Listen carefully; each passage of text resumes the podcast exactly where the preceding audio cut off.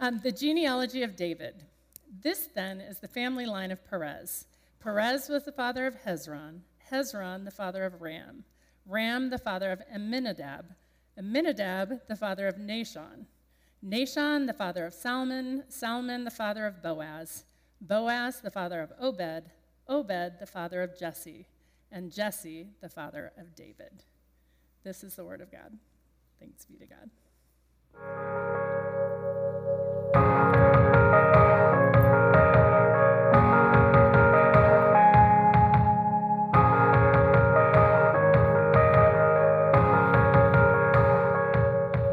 Susan, you crushed it. That was amazing. Let's give it up for Susan and the genealogy. That's, those are not easy names at all. Do you guys ever read Calvin and Hobbes?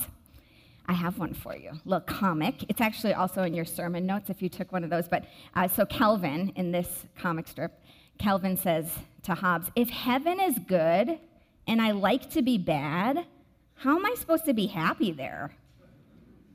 Hobbes says, "Well." How will you get to heaven if you like to be bad? And he says, Let's say I didn't do what I wanted to do. Suppose I led a blameless life. Suppose I denied my true dark nature.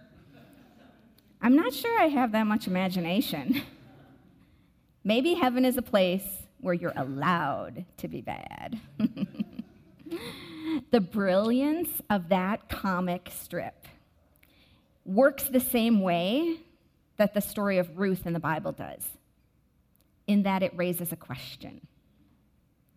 It raises the question of the separateness of good and bad, the separateness of holy and profane. The story of Ruth, and particularly that genealogy that Susan just read at the end of chapter 4, seems to blur these lines the good work of God in the world seems to be littered with the actions of questionable people. And we all are broken. We're all hurting. We're all filled with shame at different points in our lives. Every single one of us has a sense at some point of being broken. And the story of the Bible is the story of humanity trying to cover their shame. Let me get the phone real quick. Do you hear that? No one hears that but me. Oh, okay. All right. The, um, the story of the Bible is really just people covering their shame, right? First with fig leaves, and then with all sorts of other things with performance, with popularity, with proving their worth, covering up our shame. And the story of God is that God's grace is strong enough to redeem even our most questionable decisions and to even bring new life out of them. So today we come to the end of this story in the book of Ruth. It's the final chapter of the story. And in this, we see Ruth and Boaz married. We see um, Naomi, Ruth, and Boaz, kind of their story coming to a close here. And everything is working out well. Naomi, who began in bitterness, experiences the joy of seeing a grandson being born to her, of uh, Ruth and Boaz married. So the happy ending of this story is uh, it's interesting because that is happening in the story, but there's also this bit of tension at the same time. There's a specific attention at the end of Ruth in chapter 4 drawn to some characters that the readers would have known about. It's a story from Genesis 38, the story of Tamar and Judah and their child Perez. It is a crazy story being referenced here. It's the story of Tamar and Judah, and uh, Tamar tricks Judah, who is her father in law, into sleeping with her in order for her to bear a son and continue the family line. That story is being referenced at the end of this book of Ruth. So, all this happy ending, and then this story referenced. Very interesting. And Ruth, at the end, ends with the genealogy that Susan just read. And Perez, that child from Tamar and Judah, is in the line of King David. And King David is in the line in the genealogy of Jesus. So, this happy ending to the book of Ruth shows just how crooked the line to God's earthly kingdom is. Really, the big reveal at the end of the story is that these very unlikely people are in the line of King David who are in the line of Jesus. And in a world where lineage and genealogy are a big deal, we see that God is working even in the crookedness of these stories, these questionable people, these questionable actions, even in the lives of these people. And so then the challenge to us is to see that God is working out his purposes even in the midst of our questionable decisions and the questionable lives of people around us. The genealogy of Jesus shows us it's through questionable people that God ultimately brings salvation to the world.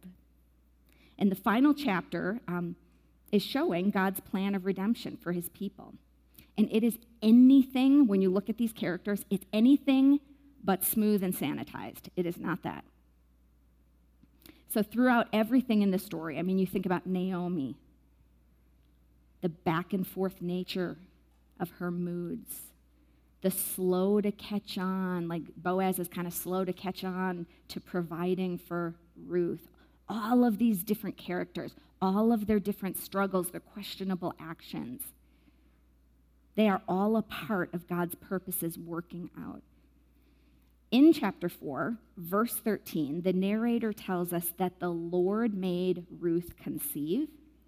And that verse, that stands out as the only place in the book where the narrator makes a statement about God's actions. All the other references to God in this book up until this point are found through the mouths of characters with different perspectives, different thoughts. They express a variety of beliefs about the nature and purposes of God. So, Naomi in the story, her perspective is colored, tainted, um, perhaps distorted by her grief. What she says about God is distorted by her grief.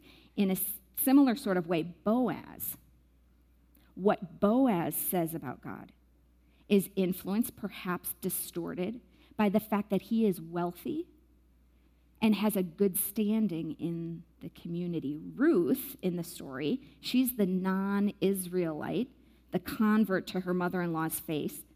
She has the least to say about the Lord. So we see these different characters in the story, and Jesus,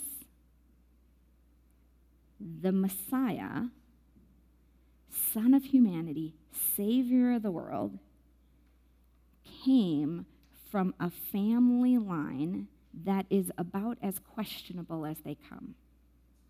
And that's really the point. The point is, he came to redeem the questionable. The book of Ruth really is a story about the nature of God's love.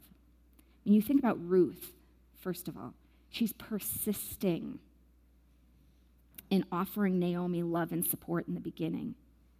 And Naomi is resisting, and Ruth is persisting.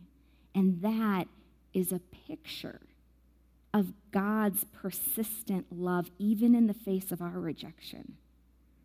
And all these stories you read all the different characters in the genealogy, it is more like a confession of sins than like a list of virtues. And this is all a part of the point that God came to redeem the questionable. It is God's grace, not our own merit, that brings forth the Redeemer of the world. That's the theological point being made. So we can read the genealogies and we can say, what's the point of that? Why is that even in there? But it's showing us that God's grace is not about our own merit, that He came to redeem. even the questionable. So in the genealogy, you see these people you, Tamar, Judah, the foreigner Ruth. Rahab is listed in Matthew's genealogy later. Uh, Rahab, pagan prostitute. David, a murderous adulterer. It's all questionable line of people. And I don't know about you, but sometimes there are those moments in our lives where we think, this set of circumstances just took me out of the game. Or my response to this set of circumstances just took me out of the game of God's working in my life. I received a text message not long ago um, from someone in our community. And I think if we are honest, we probably would all say any one of us could have sent a text like this to a trusted person in our lives at a moment of disillusioning pain. Um, and I am going to warn you this text message that I'm going to share with you, it's raw. Um, I'm not going to clean it up for you. Um, I imagine that Naomi, in the story of Ruth, may have penned such words in her disillusioning pain. This is what the text message said I've had the hardest day. I've cried through most of it. Trust God. Who is God? He doesn't care about me. Why would he do this? Why is he so mean to me? Where is the redemption and goodness and new life and hope. I'm tired of hope. It's a dead end of brokenness. I don't see it. He's an asshole who finds joy in seeing me in pain. I can't come to church tomorrow because my heart is so angry and hurt and in pain. I don't know who God is, but I'm pretty sure he is not a fan of me. Trust him for what? He's not there for me. He allows pain so that I know him. That is so effed up. Who is God, really?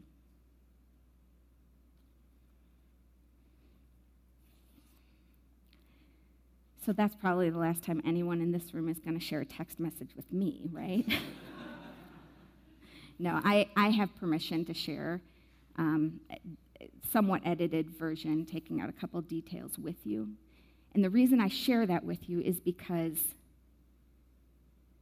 I think what's most personal is most universal. And I think every one of us, in the midst of disillusioning pain, might have words like this, might have words like Naomi it says, just don't even call me Naomi, call me bitter. When we're in the midst of circumstances that are so painful, we're, we're blind to see God's presence. It, it can be hard to see where God is. And these genealogies, they can seem just like abstract and historical, but these genealogies show that God is completely undeterred by the many questionable people doing questionable things, sometimes in the midst of their pain. God never stops providing for, loving, offering grace to these people. It reminds us of those words in Romans 8 38 and 39 when Paul says, I am convinced that neither death, nor life, neither angels, nor demons, neither the present, nor the future, nor any power, neither height, nor depth, nor anything else in all creation will be able to separate us from the love of God that's in Christ Jesus our Lord. It's just this anthem of like, there is nothing that would deter. Julian of Norwich, who is a um, Christian mystic and anchoress, um, in the late 1300s. She, her major work was Revelations of Divine Love. She talked at length about the relationship of our sin and God's love. And in writing about her work, one author said this In Julian's view, we need to be comforted in face of our sins. And the basic comfort is the assurance that even if we do nothing but sin, we still cannot thwart God's purposes. Let that sink in. This is true of frequent, grievous sins and even of mortal sins. None of them can stop God loving us or accomplishing his purpose, even if we do nothing but sin. We cannot thwart God's purposes. Why? Because God's story of redemption is not dependent on us. It's not built on my perfection, but on Christ's. My imperfections are actually, like we've talked about before, my imperfections, they're actually the cracks through which God's light shines in, which is why when we're so busy covering our imperfections with those fig leaves of performance and popularity and proving ourselves and medicating ourselves in every other way of all the addictions that we take on to avoid our pain, we're not able to experience the per- only perfect one living and flowing through us. It is the cracks through which God's light comes in. When I'm weak, He's strong. You know, many people can get behind the idea of forgiveness, but it seems that God is actually using questionable people and the questionable, thing, questionable things that they are doing for his purposes. Tamar, Rahab, Ruth, David. God's bringing good out of the questionably bad.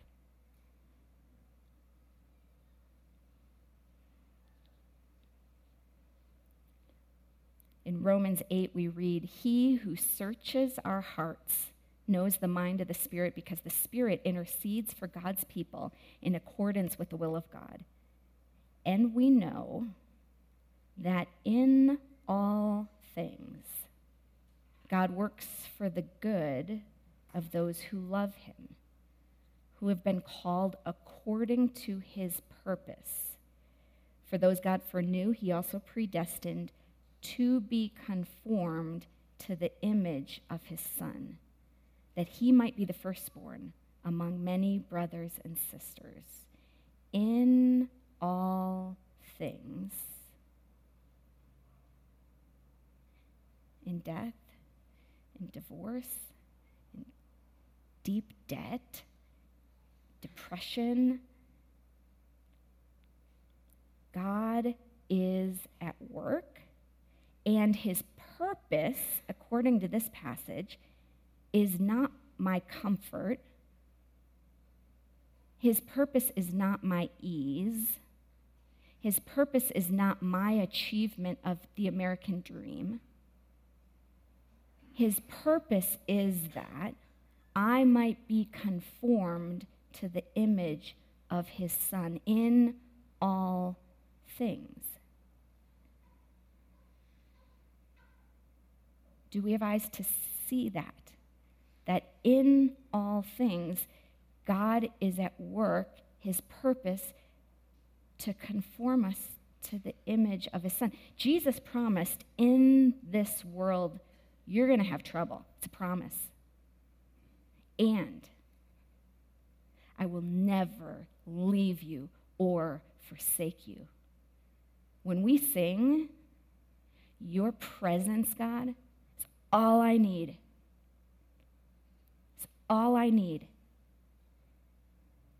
Do you believe that? Is that true of your life? In the darkest of hours, can you say, when everything else is stripped away, your presence, God, that's all I need.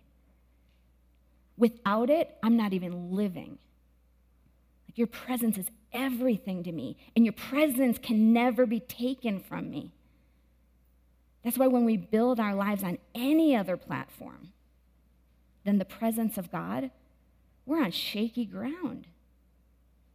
Because it's God's presence and God's presence only that can never be taken from you. It's almost as if we don't have to be perfect in order for God to work in and through us which is the opposite of what religion would teach us. It's almost as if we don't have to be perfect. Everybody just.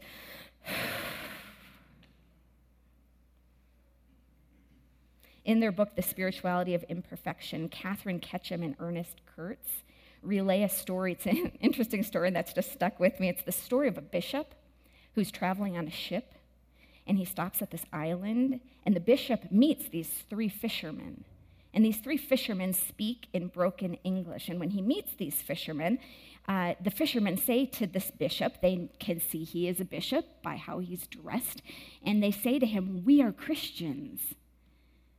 Some missionaries came to our island, and we are Christians. And the bishop is like, That's awesome. And the bishop says, um, Do you know the Lord's Prayer?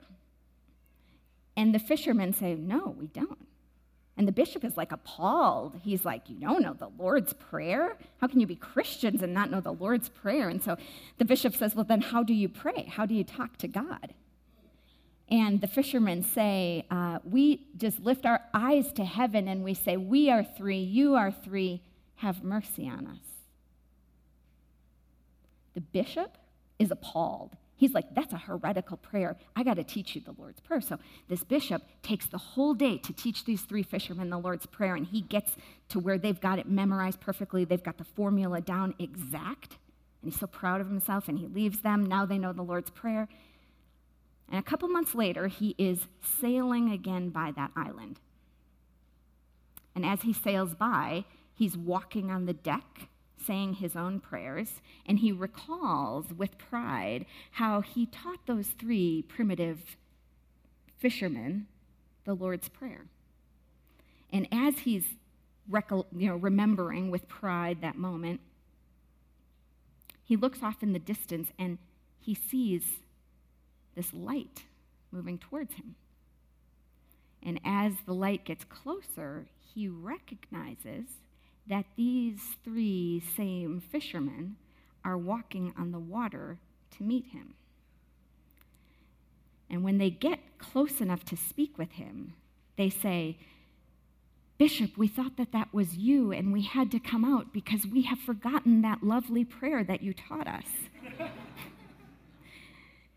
we pray, Our Father who art in heaven, and then we forget the rest. So, can you please remind us and teach us once again what that prayer is?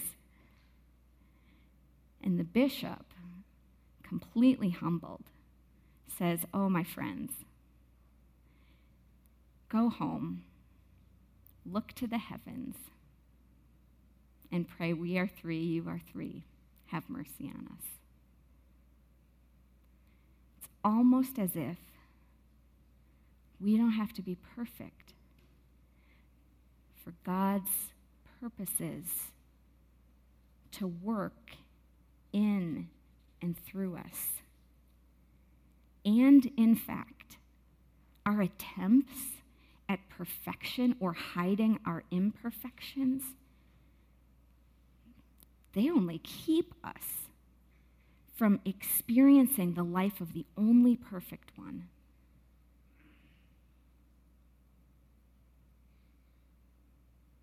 St. Ambrose of Optina said this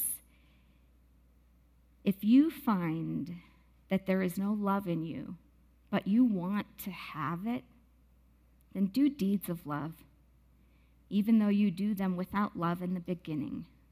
The Lord will see your desire and striving and will put love in your heart.